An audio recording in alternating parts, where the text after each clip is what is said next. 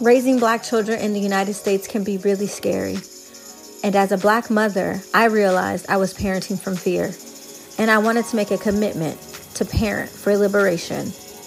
You are listening to the Parenting for Liberation podcast, and I am your host, Trina Greene Brown.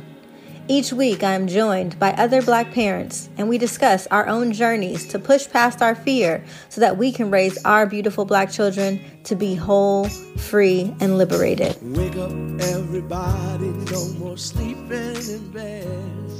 No more backward thinking, time for thinking ahead. The world has changed so very much from what it used to be. This Parenting for Liberation episode is actually a talk that I gave at the Second National Conference for Children of Incarcerated Parents that's hosted by Arizona State University. I had the opportunity to share my own story and experience as a child who was impacted by parental incarceration. And also, I had the opportunity to share about Parenting for Liberation's work in a California prison with women who are incarcerated about one, how to be liberated while held within cages, and also how to raise liberated children. Check it out.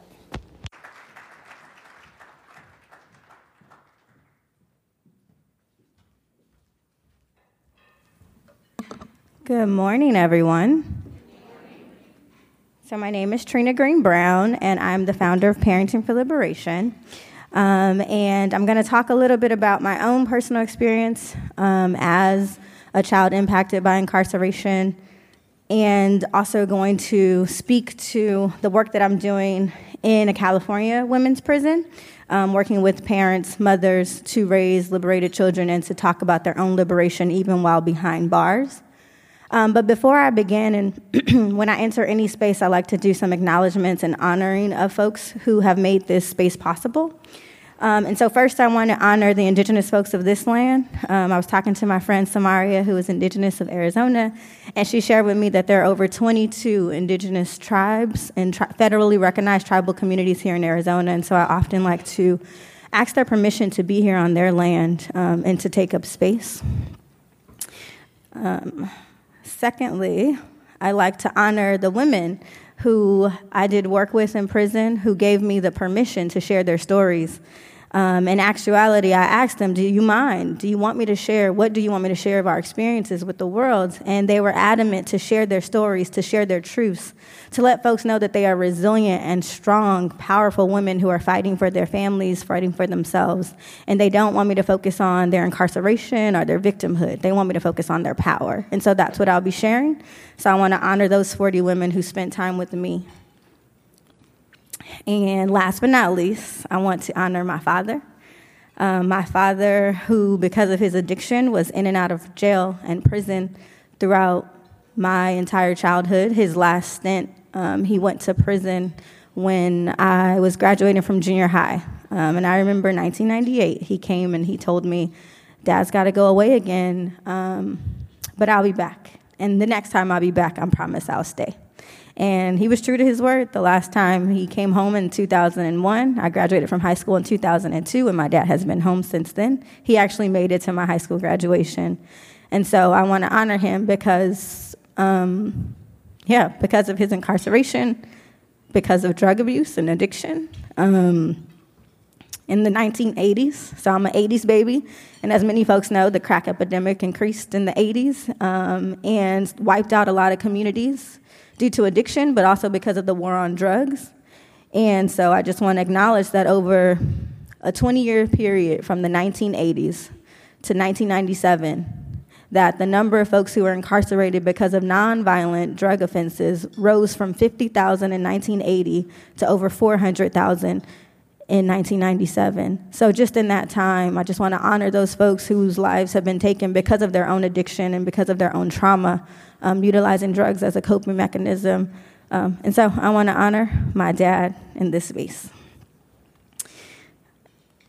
And because of my childhood experiences and my adult learnings around this idea of captivity, incarceration, I have made a commitment to liberation and freedom.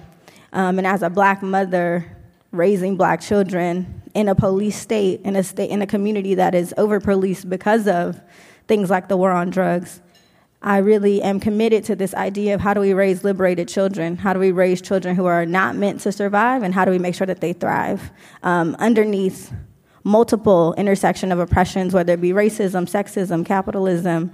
How do we still raise our children to be liberated in places where they are told that they are not wanted? And so that's the work of Parenting for Liberation. And that work is, is rooted in multiple theories and, and, and, and multiple um, personal experiences and lived experiences. Um, but I use and reference oftentimes um, the work of Dr. Joy DeGruy, um, who coined the term post traumatic slave syndrome. And so, Parenting for Liberation's work is grounded in this understanding that if we as black folks can learn from our historical truths and learn from the historical traumas that are created by chattel slavery here in the United States of America, that if we can heal from that trauma, and we can interrupt cycles of violence, that we can reclaim our power and we can dismantle those systems of oppression that still exist that try to further incarcerate us or further put us down. And so, one of the theories is post traumatic slave syndrome, and, and I like to make the connections between post traumatic slavery and looking at the slave trade and looking at the history and origins of policing in the United States that slave catchers and the slave patrol in the South became the police in the South. And so, what's the connection between slavery and incarceration, and how some folks call slave, um, incarceration the new Jim Crow? And so, that's the work, the theories that have underpinned the work of Parenting for Liberation, and that's the work that drove me into talking to parents who are incarcerated.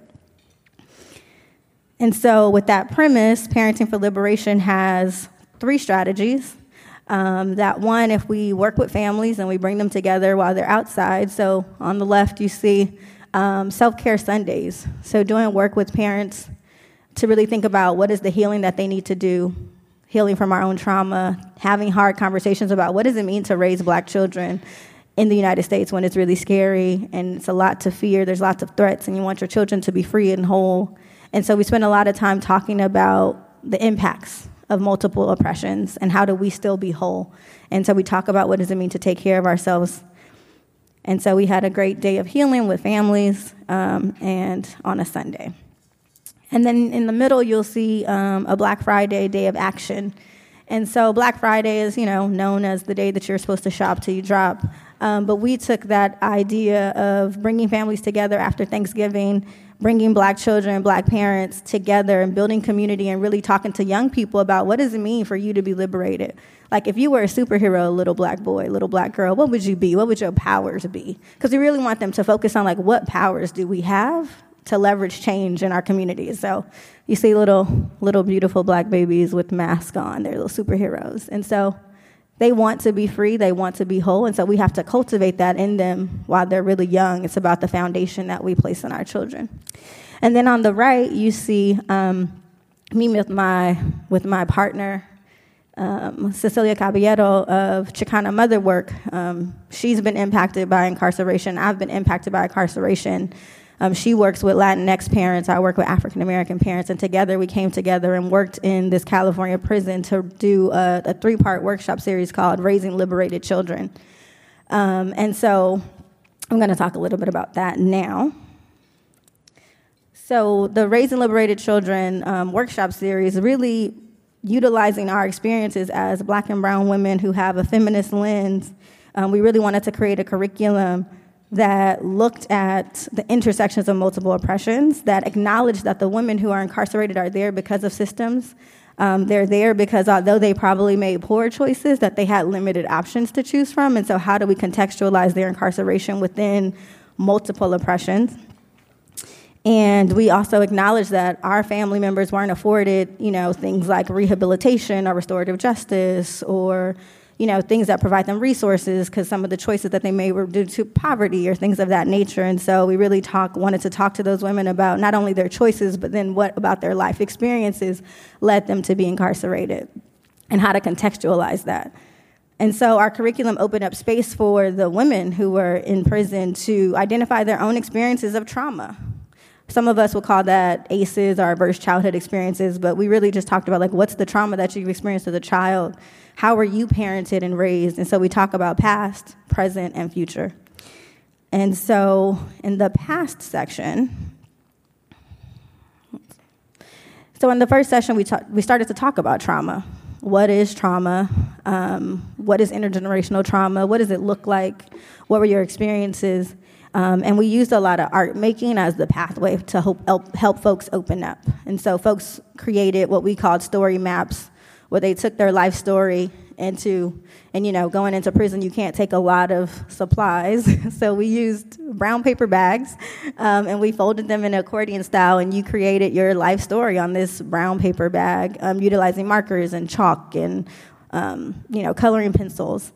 And through the art making, it helped folks to open up and to start to tell their stories about their own childhood. And, you know, the stories are probably familiar to many of us the stories of violence and alcoholism or drug addiction or, you know, child abuse or, you know, a lot of trauma, you know, just a lot of trauma. And that was a really heavy, heavy session, the first session. Um, we actually had um, a mental health counselor on site because folks were really sharing a lot of traumatic experiences, and I was bringing up a lot of stuff for folks. And we wanted to make sure that we didn't crack folks open while in our session and then send them back to their dorms with all of that pain. And so we really wanted to make sure that we, if we opened folks up, that we also really worked really well to close them and not close them down or shut down their emotions, but to find a way for them to return to wholeness and wellness. And we wanted to bring in all these things. We wanted to bring in sage and we wanted to bring in, you know, essential oils. And, you know, we couldn't bring that stuff in explicitly, but we found ways to integrate that because those elements, those plants, that plant medicine actually helps bring folks back to wholeness. And so we also thought about how do we bring in our cultural experiences, um, our rituals, our practices that help us return to wholeness into prison. And so, um, one of the activities that we often brought in was art and poetry as one form of art. And so, we brought in Maya Angelou's poem, Still I Rise, and we printed them out on postcards and we sprayed them with sage spray so that as they're reading these poems and they take them back to their room that they have this element this cleansing power element that they're taking with them and so imagine being in a room of 40 incarcerated women saying that still I rise, regardless of the triumphs, regardless of the trials and the tribulations, still I rise. And so just to hear that echoing through that room, um, standing up, holding hands, and chanting Still I Rise at the end of the first workshop, that regardless of their childhood experiences, still they rise. And so that's how we concluded the first session. And these are some of their story maps that they made. And I was asking if I can get a couple, you know, can I get a couple so I can show them? And like half of the folks wanted to give me their theirs because they wanted people to see their story. They wanted their stories to be heard. And this is another one. So they're really looking at how to reunite and connect to family. How do they shift their legacy? How do they connect to the world? And they're exploring their past, their present, and their future through art and some of the things that they want jobs, love, family, learning. So they want the same things that we want. So, session two um, really focused on how can they now be parents for liberation, although they're incarcerated.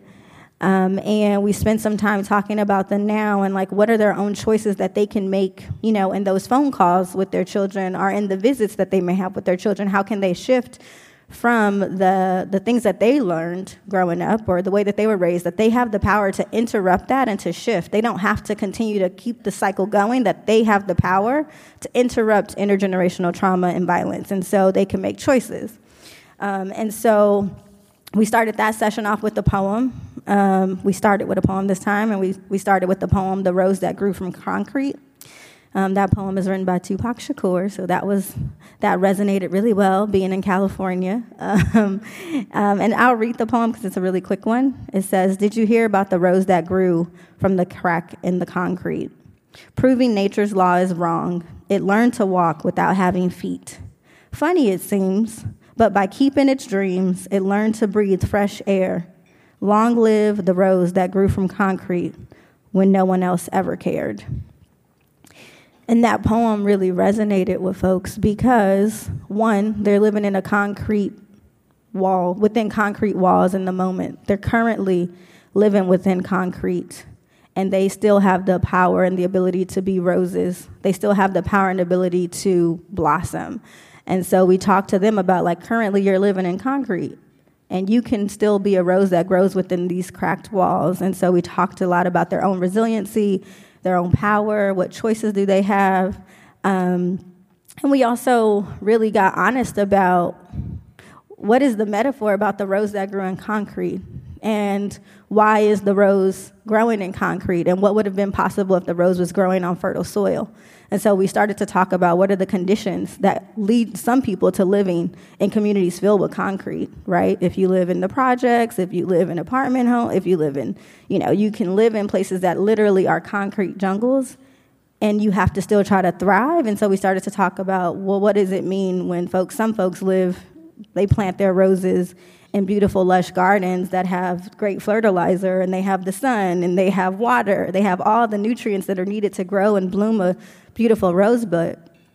But some folks don't have those resources. And so we started to just have folks start to explore that. Well, what does it mean to have to grow your rose in concrete? What would have been possible if your rose could have been planted in something, a more fertile soil? And so we utilized that metaphor to really help them talk about conditions that lead to folks with these limited choices.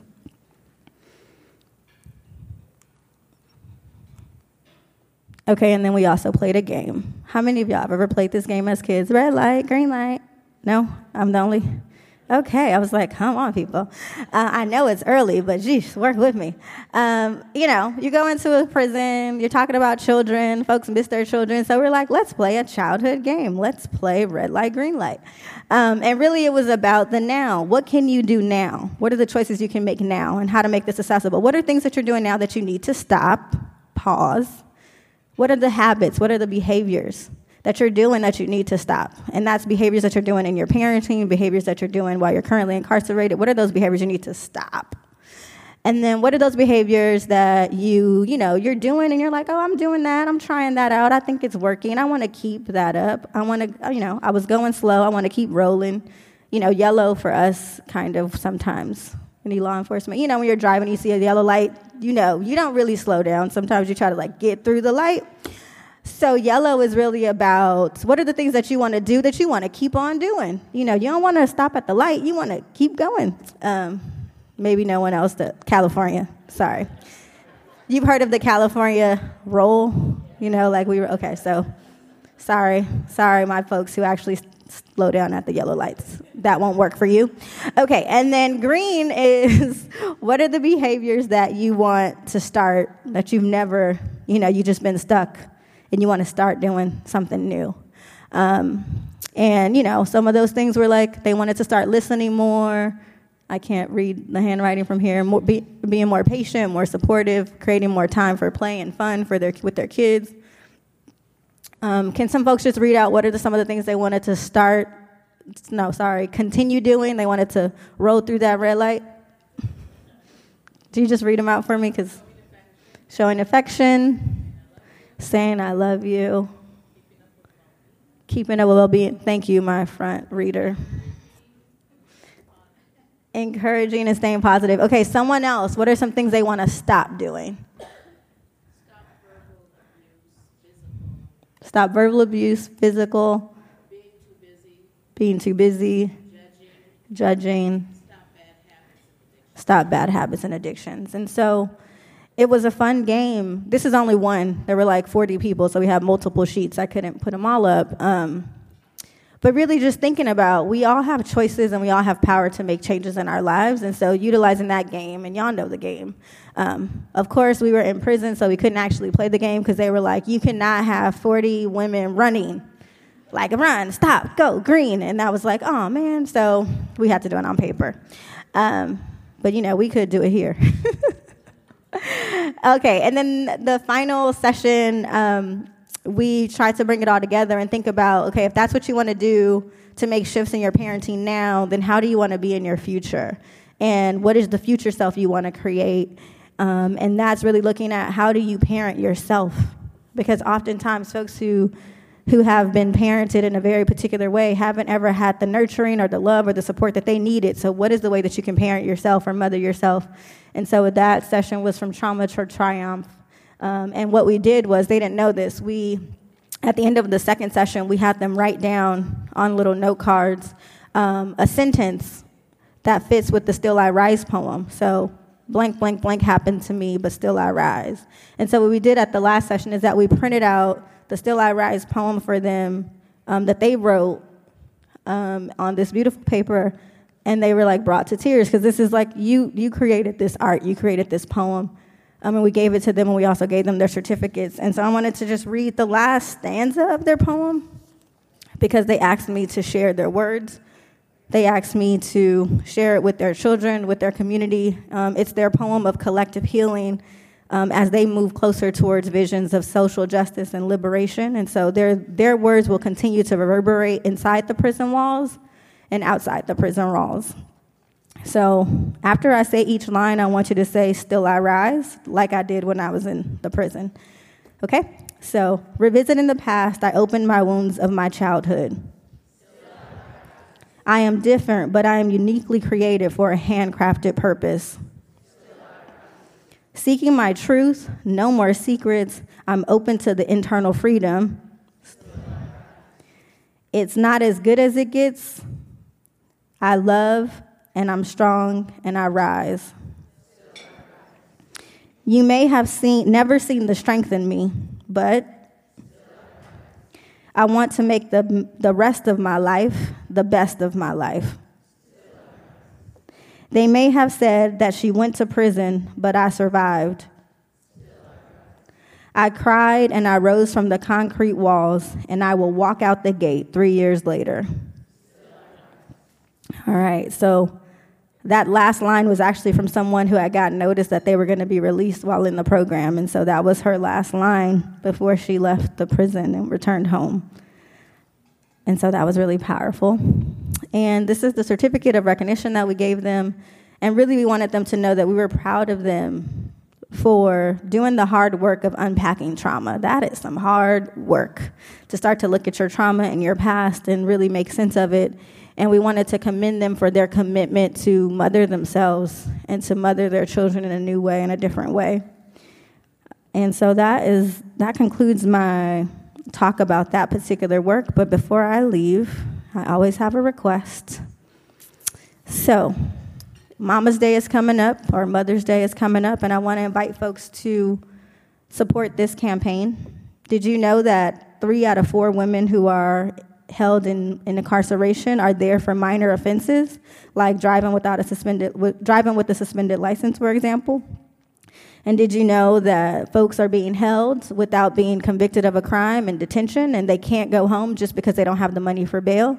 And so, this national bailout campaign is a black led and black centered collection of folks who are organizers or lawyers and activists or abolitionists who are building community based movements to support folks and to end incarceration and end pretrial detention and ultimately end mass incarceration by literally freeing people, collecting money to release people from jail just because they don't have bail money.